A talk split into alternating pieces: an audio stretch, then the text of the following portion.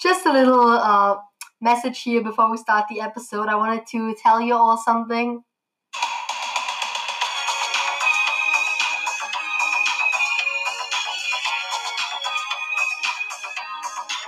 No, I don't think I'm funny. Happy April Fool's Day. Here's your episode. I actually don't think I'm funny. Hello and welcome. As you can already see, the beginning of this episode is slightly different from what I normally do since I'm not reading out the back of the book. This is because I only have a physical copy of the book in German and I don't think it would help you if I would read that out. I have listened to the book on audiobook on Scribd, which I have talked about last episode and um, so I have a, I have only one scene that I have written out and going to read out, which is slightly different from what I normally do, but we'll still have a few points to talk about.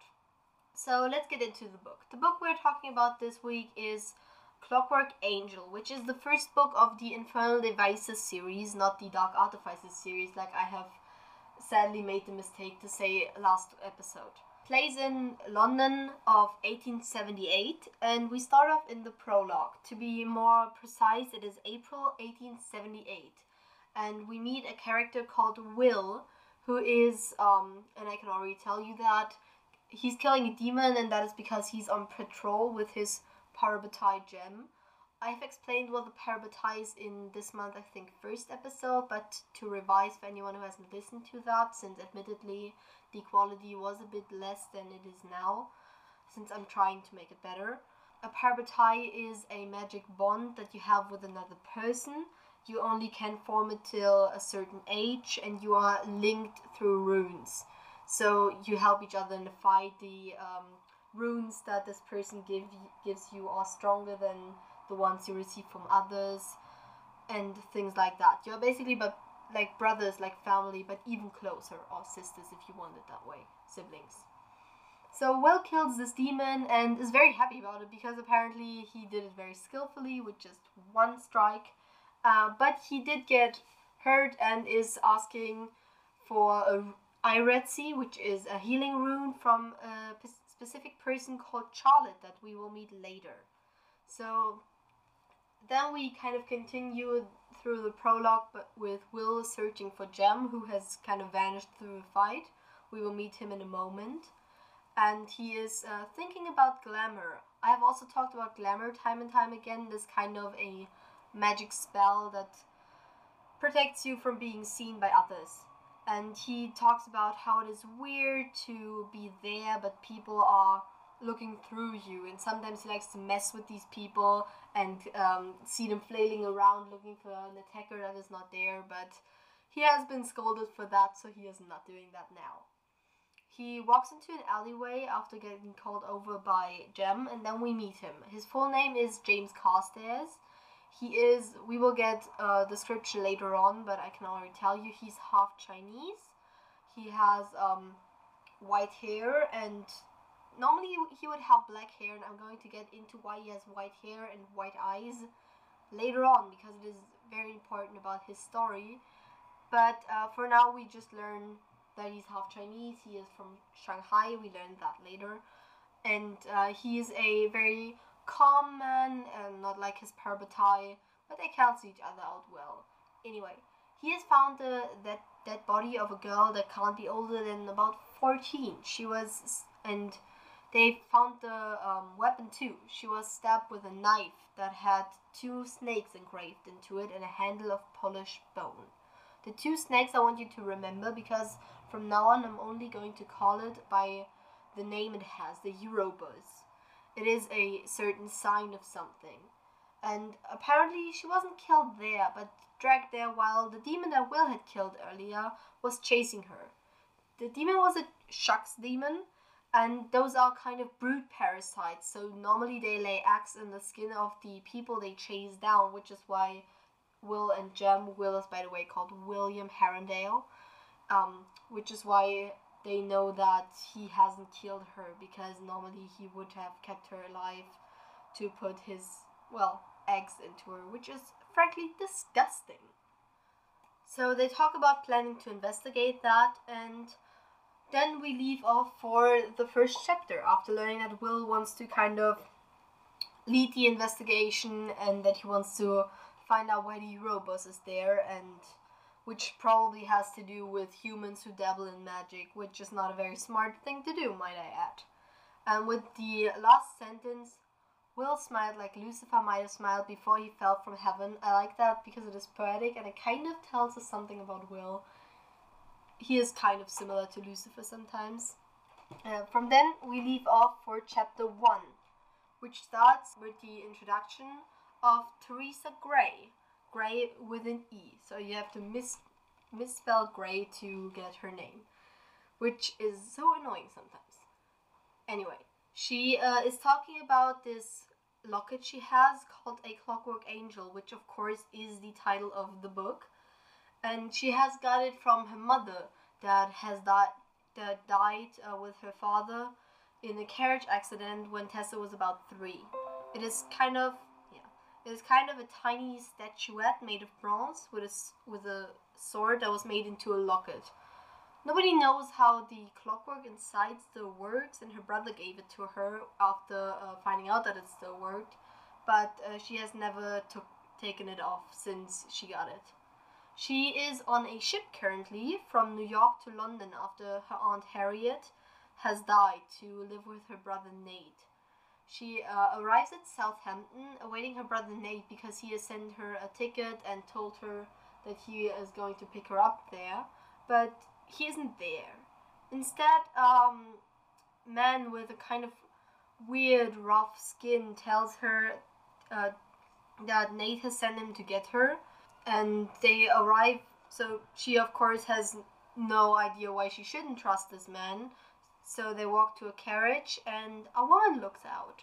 She's wearing an enormous plumed hat that hit her face, and another woman comes out after her. So these, I can already tell you, are the Dark Sisters. They are very important. One is tall and thin, with a bony pinched face and colorless hair, who's wearing a dress of violet silk and violet gloves. Important thing to remember, they always wear gloves.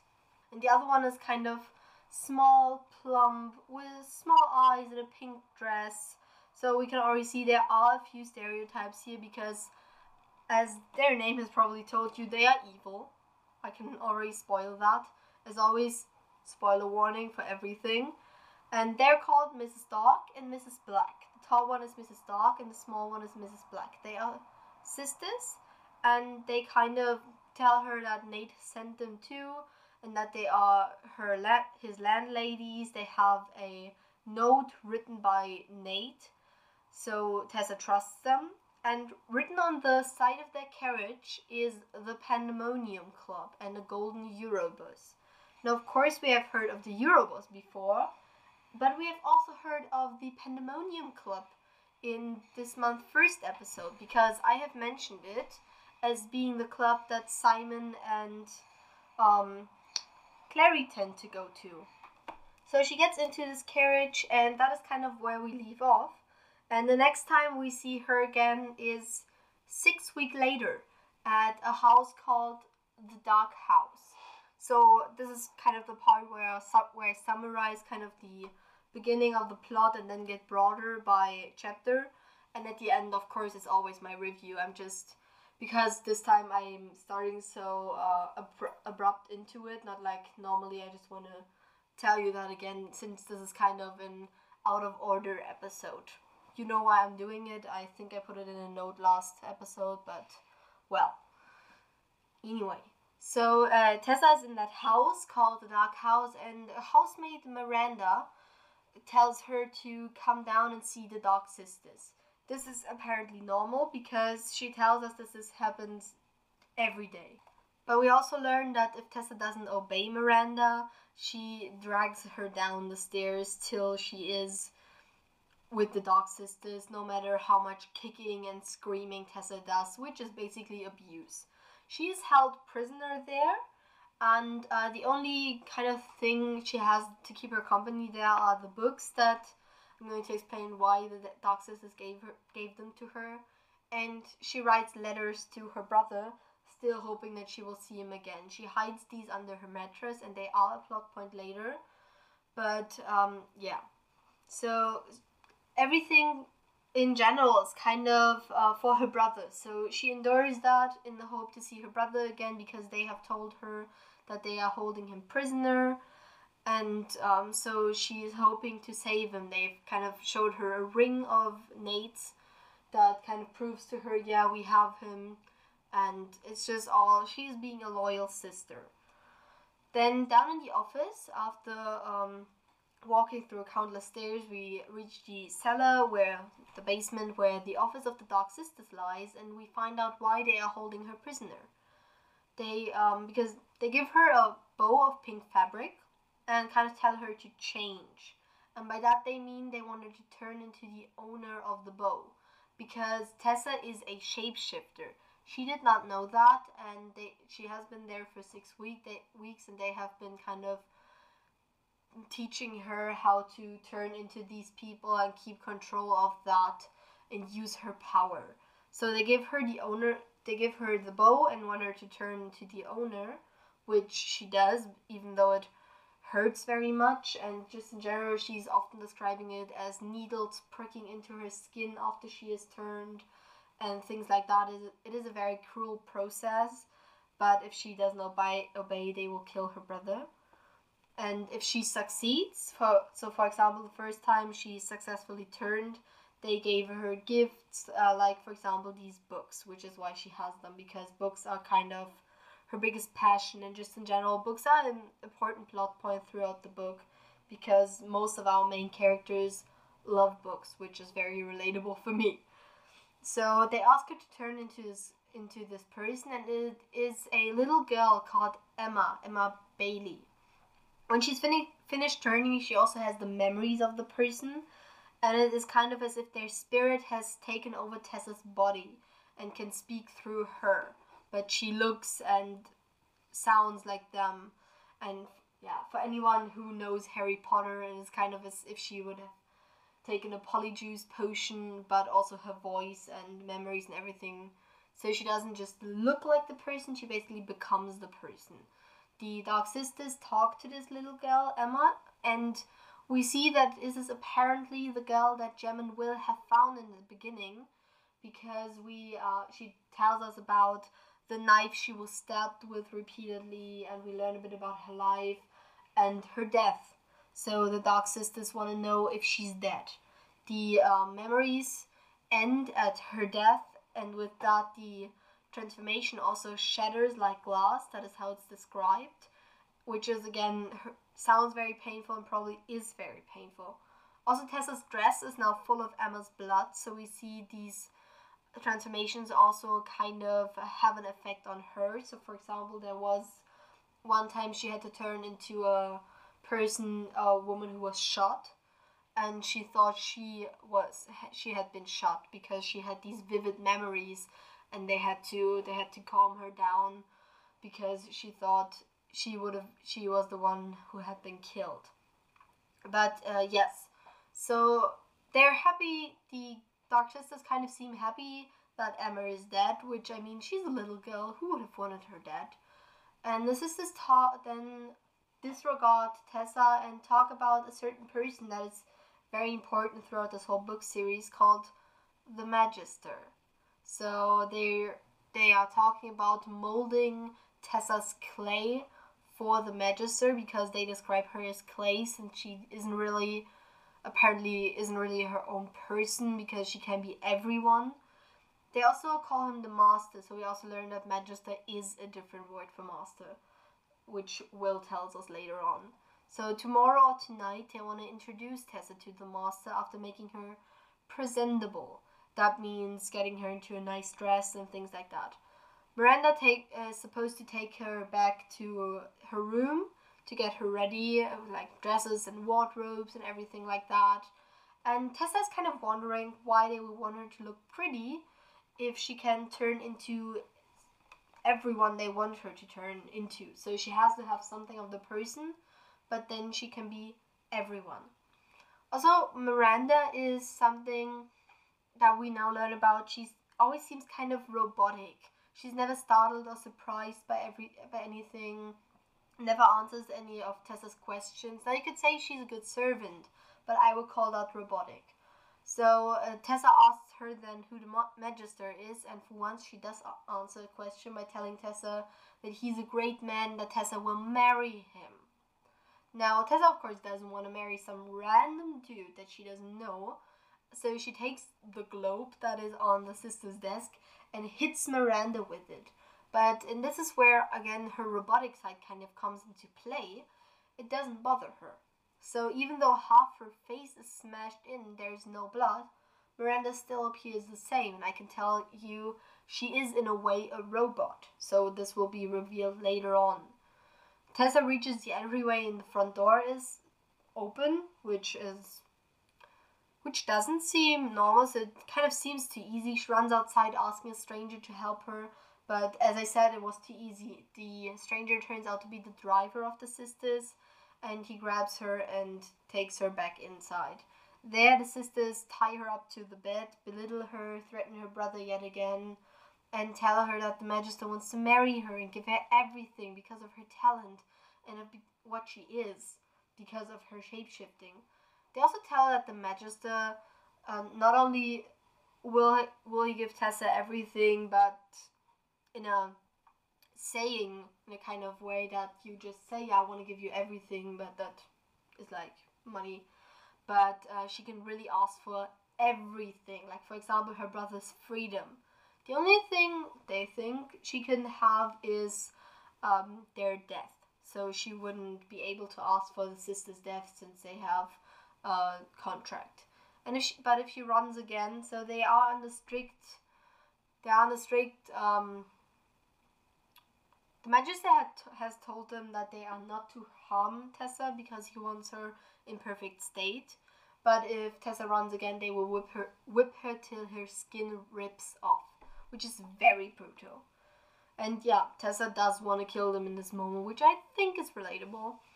The ropes are also kind of cutting her circulation, and she thinks about giving up, maybe the ma- maybe the magister isn't so bad and really wants to give her everything. She could be happy, but uh, in the end, she doesn't really believe herself with that. Wishes for a better talent, like for example, setting things on fire or shrinking, because then she could escape. But uh, she remembers that she can turn into someone again if she has vivid enough memory of it and has done it before. So she turns into the small girl called Emma from earlier. She's kind of important, so just remember her name. Um, and suddenly the rope is loose around Emma's little hands and she rips herself free, working on the knots on her ankles, and then shakes Emma off, finally free again. At that point, we also kind of, at that point and earlier, we get a description of how Tessa looks. So she has long brown hair, gray eyes, and she kind of looks, um, she looks like a prisoner a bit. That's what I've it isn't said outright, but that's what I've kind of concluded because she looks tired and if as if she's not getting enough to eat and things like that. So not really special or anything. So someone starts to open the door and she thinks that it's the sisters who somehow knew that she's escaped. So and this is one of the first instances where we see Tessa well no actually the second she had the globe earlier where we see Tessa actually being willing to fight, even though she says that women aren't supposed to fight, when she learns that in the Shadowhunter world, women also wear uh, these kind of gear and fight demons. So she takes a porcelain jug and hides behind the door and lunges it at the person coming in. Person moves away, but she hits the arm and then when light is shed into the room, we learn that the that it is a boy about around her age, dressed in kind of leather ensemble with weapons on his belt. And he has a shining light stone, which is called um, a witch light. It's kind of a magic stone that shadow hunters have, so they don't use electricity, but they use these lights. Mm, she describes them as, of course, beautiful with tangled black hair, eyes like blue glass, elegant cheekbones, a full mouth, and long, thick lashes. He looks kind of like every fictional hero she's ever imagined in her head. And of course, he's British. She's in London. Of course, he's British. She asks if he's the Magister, but and some people will have already concluded that it is William Herondale, who we have met before. They banter for a bit, for a bit. So, for example, he jokes around her a lot, just as his ancestors will later do. Jace, I can. It is a big, big spoiler for the Mortal Instruments, but he's related to Jace. So he asks her, "Do you often sleep tight to the bed?" And they talk a bit about books, and he thinks of jumping out the window, but then decides to leave through the house because he would probably survive it, but Tessa could die when they if they were to jump out of the window. The door cannot be opened from the inside, but with his stele, and that is the first time where Tessa really sees uh, that he is not a normal human. With his stele, he draws an open rune, and they run through the house while Mrs. Dark and Mrs. Black chase them and screech because they see that Tessa is missing. They can't leave through the door because the house is surrounded by carriages and uh, so they decide to search a way through the basement where we have been earlier already.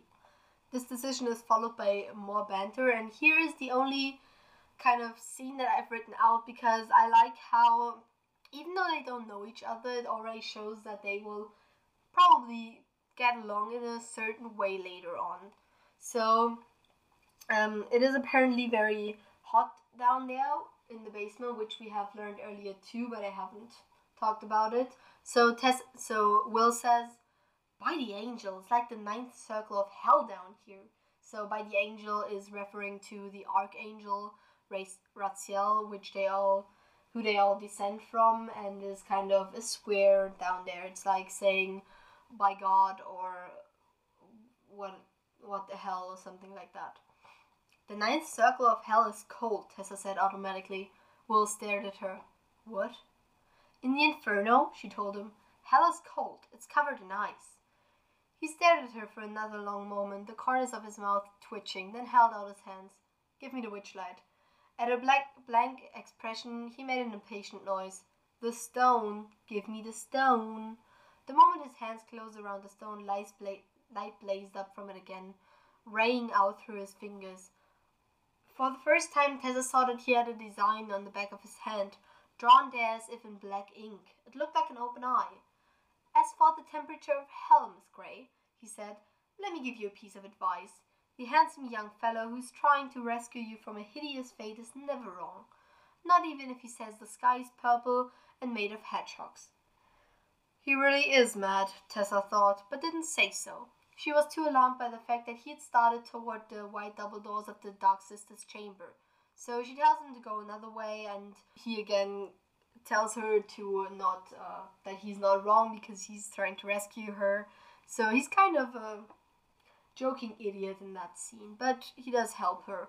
So they navigate through the house a bit more, and she asks whether he is come, whether her brother has sent him, but he hasn't ever heard of Nate or Tessa. And we find out that Will was still following the trail of little Emma's death and the Ouroboros has led him to the Dark Sisters because I've mentioned before that was on their carriage, and it is the uh, kind of sign of their club. He mentions also the downworld, but doesn't explain yet what it is. Of course, we know what it is because I would, um, if, for anyone reading these now, I would recommend reading this one after having read at least the three first books of the Mortal Instruments. So Mortal, uh, so City of Bones, City of Ashes, and City of Glass. You can of course read the whole series, but I would recommend to read the, the Clockwork trilogy after reading these three books and then finishing up the uh, Mortal Instruments because there are certain characters and things you have to know in between, so that would be the best point. So um, he was following the trail and then has found Tessa in there and the sisters are kind of following them while they run deeper and deeper into the house. And eventually they land in a room full of dead bodies. From this room, they uh, will finally escape in the end after a certain fight. And the room, as I've said, is full of dead bodies. Um, and there are also certain mechanic devices that will come into play later because of who has built them. And uh, but then the wall collapses and two men help them out. These men are Henry, who I will describe later because we meet him again, and Thomas. We don't know his name yet, we only hear Henry's name, but uh, he does become important. Then we also find out why the sisters always wear gloves because apparently they have claws. We see one of them have claws, and they also know that Will is a Nephilim, a shadow hunter, which Tessa, of course, doesn't know what it is, but uh, so this will later feature into her kind of distrust for the Nephilim since she doesn't know about their world and thinks they are mad. So as I've said, Henry collapses the wall of the collapses the wall of this room and Tessa is rendered unconscious in the fight.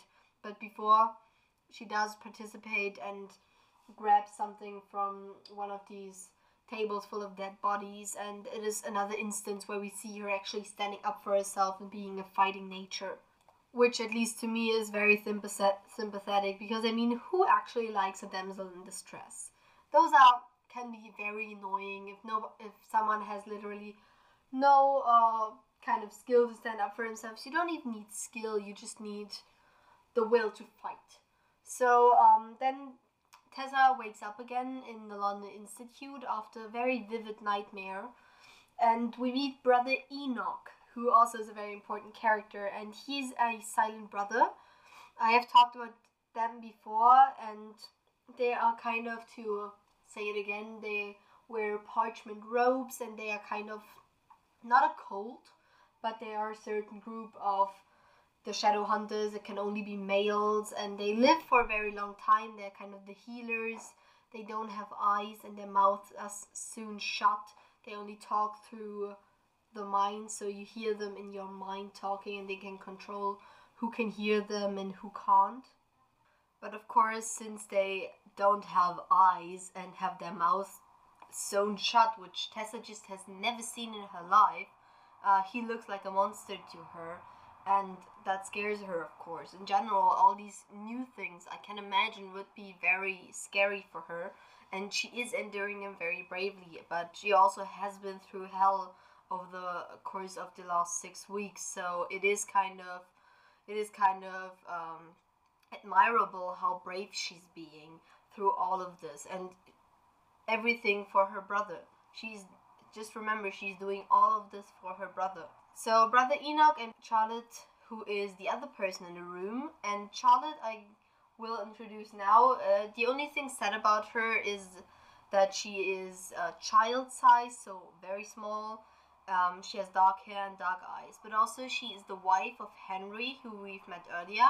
Henry Branwell, who is a red haired, uh, kind of clumsy little genius because uh, he's a scientist, which is pretty uncommon for shadow hunters, and uh, that will that that does cause some uh, problems with the shadow hunter community because he they think he's a fool, but uh, he is actually the one, and that is a little spoiler, who, with the help of Magnus Bane, invented uh, the portal, which I've probably mentioned before. So without him, Shadowhunters would probably have to use um, several airlines to get to other institutes or to fight in a war. Instead, they can, with the help of a warlock or even a rune, just open a portal, which is pretty awesome if you ask me.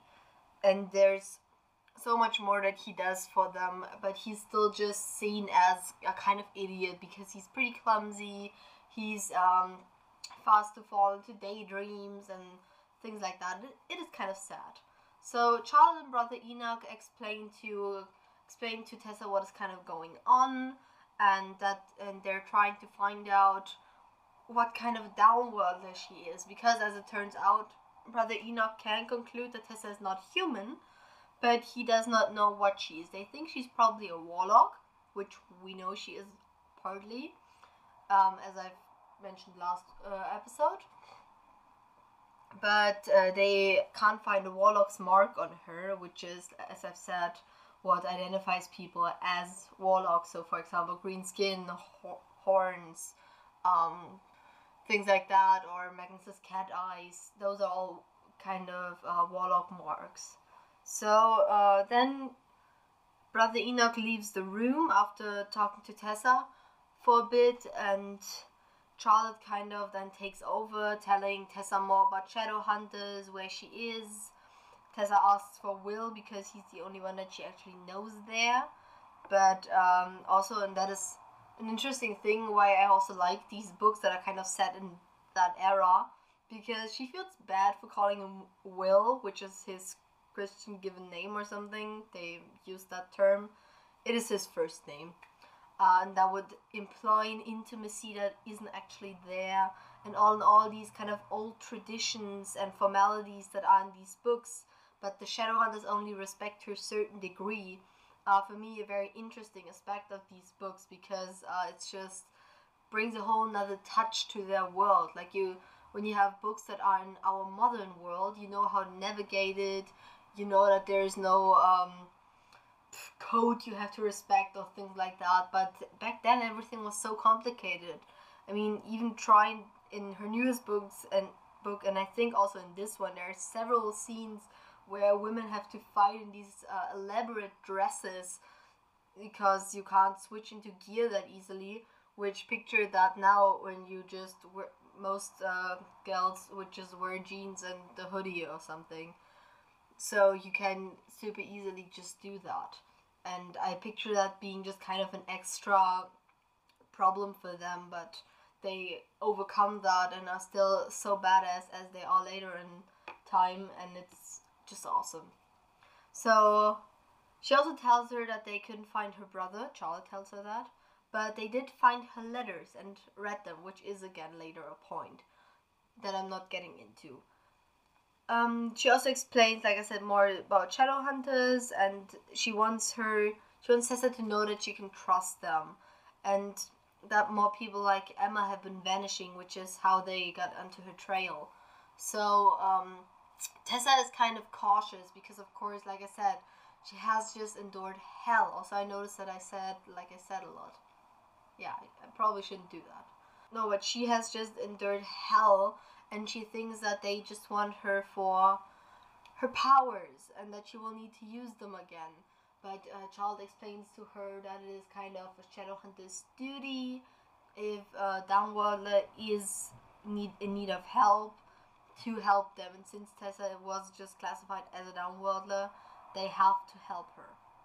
What does this help mean? It basically means that uh, she can stay there for a moment so um, that she can kind of settle in, calm down from what happened, but also because she promises that they're still searching for her brother, um, that Tessa can stay as long as the investigation is going on.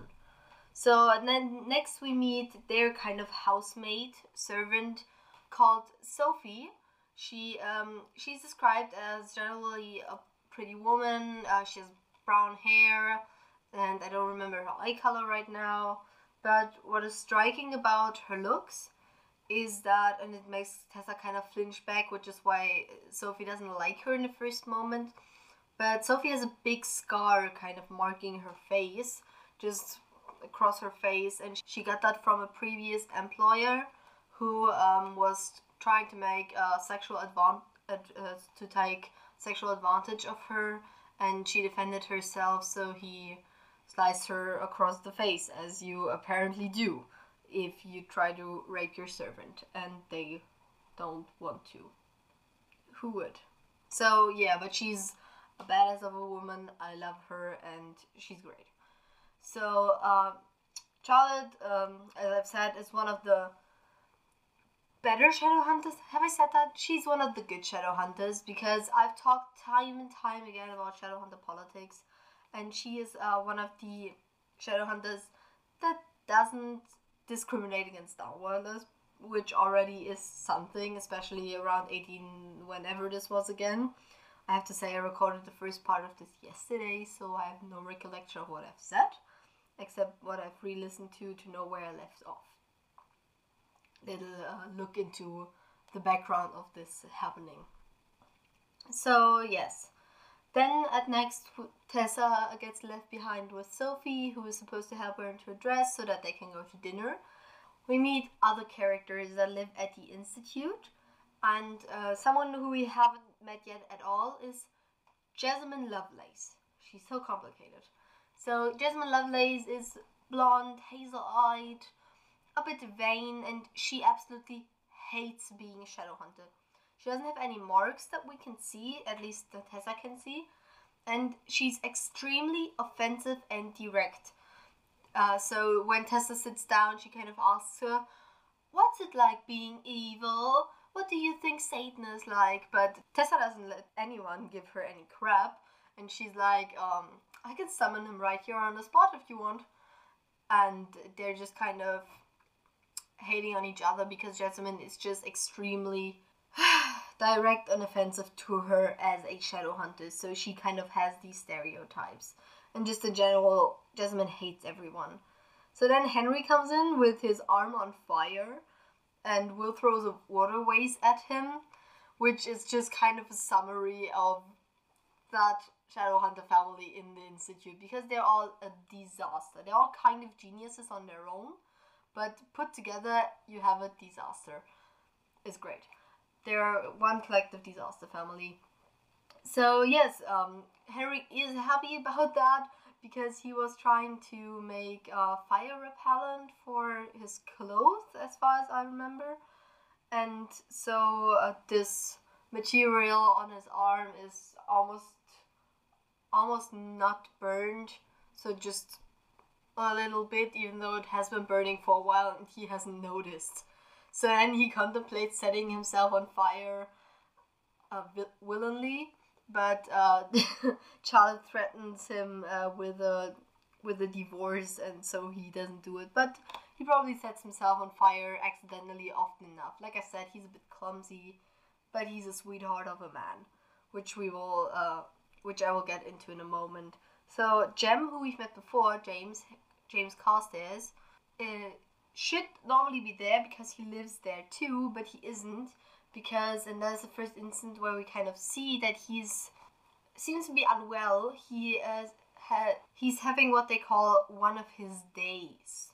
So Jessamine keeps being rude to Tessa and tells her, "Yeah, you're just a liar who wants charity. You just want to live here. You're probably not even a downworldler. And uh, what are your kind of powers, if you even have them?" So Tessa asks her for one of her rings, which Jessamine says she will probably steal, and turns into Jessamine right there at the table.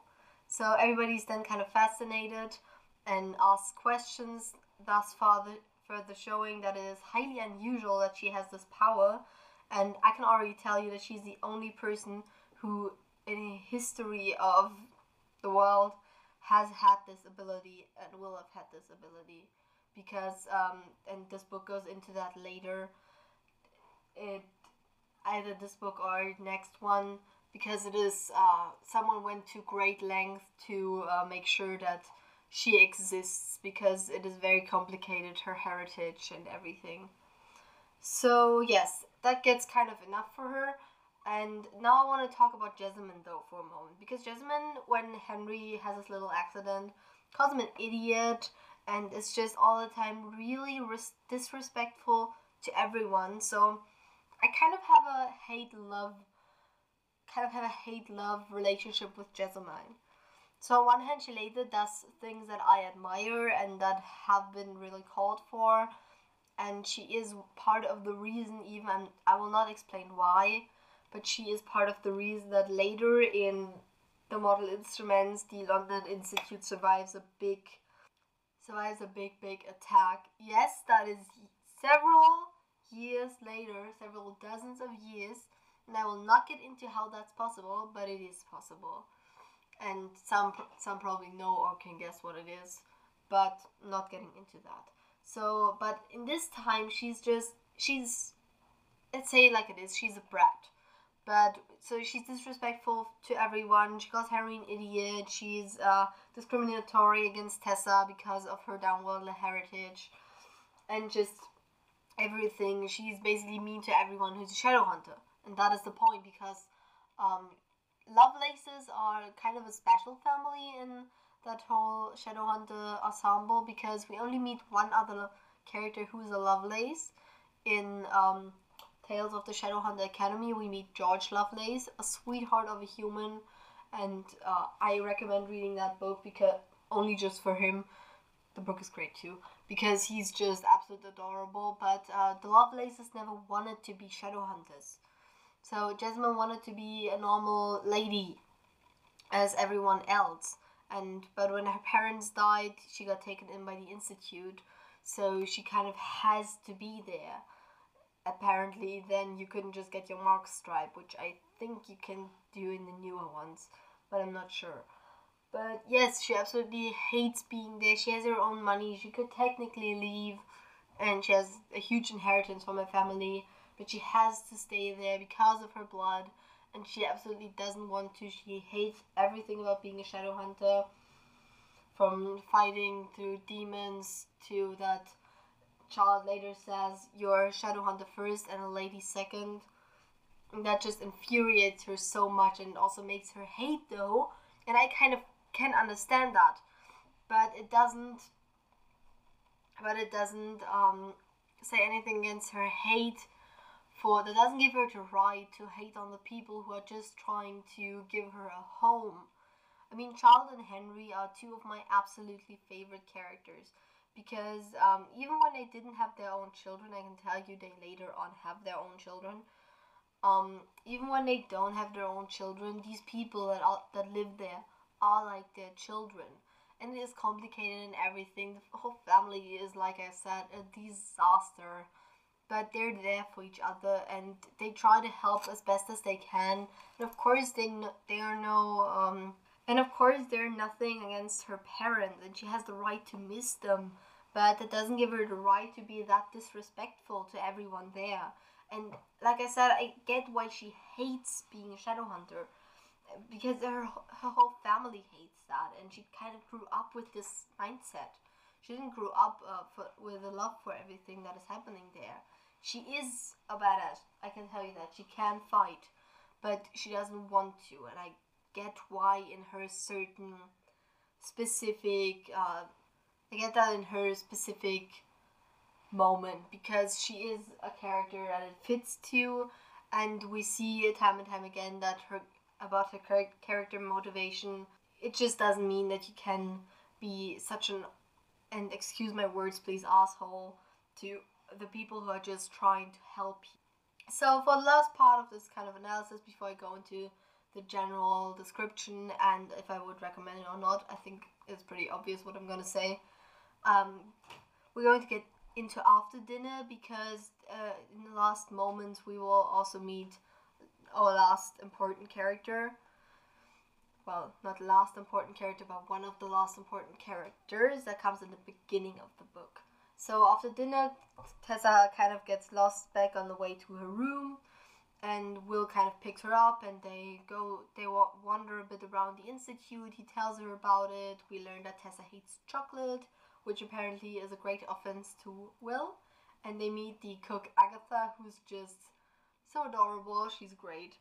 And um, the institute has several like special rooms a drawing room a music room a weapons room. We know that it has a trainings room because each and every institute we've met before has had one. We also meet Thomas, who is another servant whose family has been the servant for the institute for years and years to come. And he also receives shadow hunter training, which is why actually when they were rescued from the Dark Sisters house, he was there alongside Henry. He's the man who wasn't mentioned by name. So next, because when Will rescues Tessa, she wants to take take her books, but he prom- has promised her that he will get her more books. They get to the library, which does ab- sound absolutely beautiful, and I'd love to go there.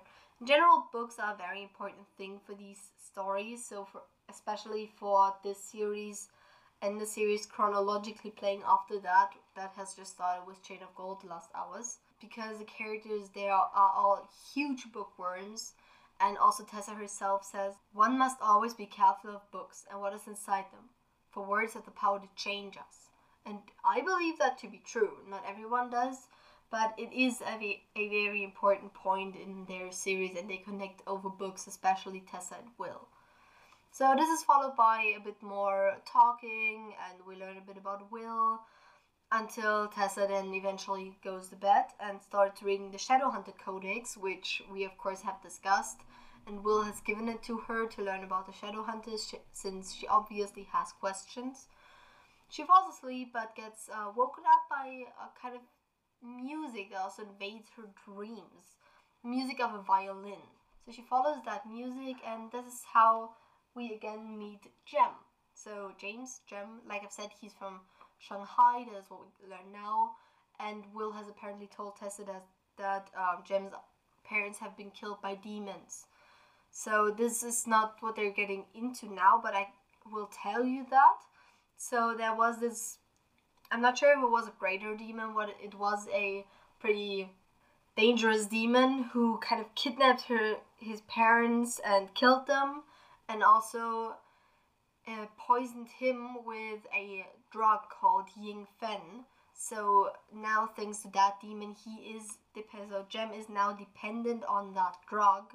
He made him kind of addicted to it, but it alters his lifespan, and it is also the reason that his hair and eyes and everything are so white. That comes from the Yin Fen, which is uh, also an important point because he could practically die at any moment. Also, him having one of his days means he was too weak to leave his room because of the Yin Fen.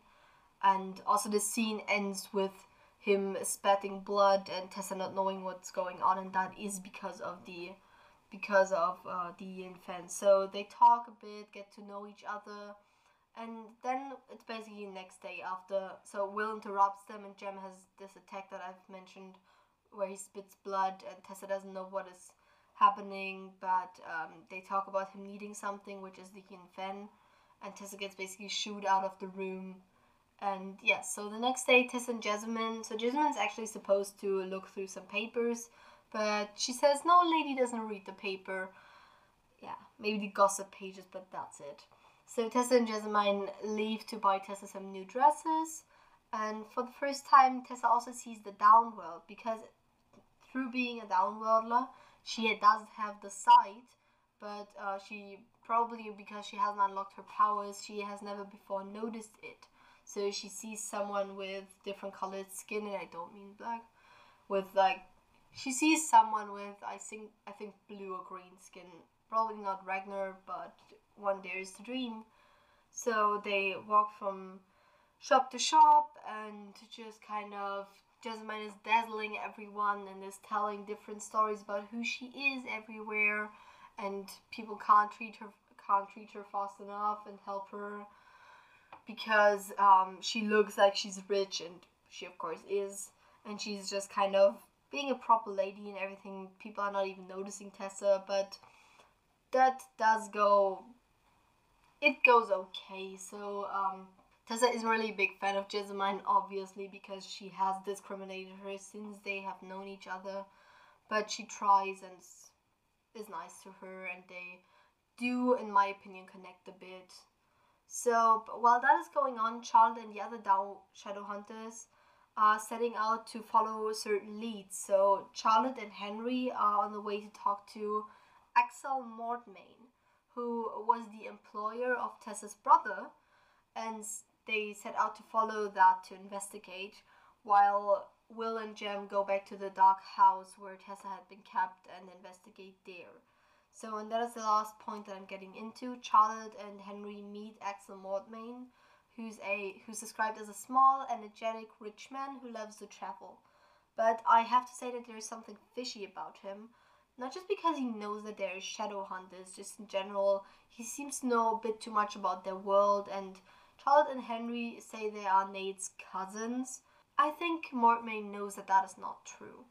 So, just in general, I've probably time and time again said that I absolutely love these books. They are some of my favorite Shadowhunter books, especially from the kind of original ones, which I which uh, I've named the first two series, so Mortal Instruments and Infernal Devices. This, of course, being the Infernal Devices series. It is, to me, uh, absolutely beautiful. The characters are so amazing, their whole world, and their story, even though it sometimes is similar to uh, to the Mortal Instruments, because we again have a character as a main character who doesn't know anything about the Shadowhunter world, but kind of fits into it through a special thing about them. Just that this time it isn't that she's secretly Shadowhunter and daughter of some uh, famous racist, but um, something else completely, and just also that different time period and everything just make it really appealing to me. And yes, I've absolutely adored these books, and re-listening to it was a joy. I've cried, I've laughed. It's beautiful, so I can recommend it to everyone, especially during this whole quarantine time. Everyone knows uh, needs some joy in their life. Even crying can be joy. So I so I can absolutely recommend these books. There is still this going on. I will put the link in the description again with Scribd. As far as I know, you can still sign up for the 30 day free thing. I've used it time and time again, not only to listen to this book, but several others, and it is absolutely great, and I can really recommend it. So, yes, all in all, to a conclusion, I love these books, and I think you would too, and they're just absolutely adoringly beautiful and I hope you're all still staying happy and healthy. Everything is not getting to you too much and you're not going crazy at home like I am currently. And I wish you all the best. So, of course, always interact with me on social media. I'm still asking about these uh, kind of.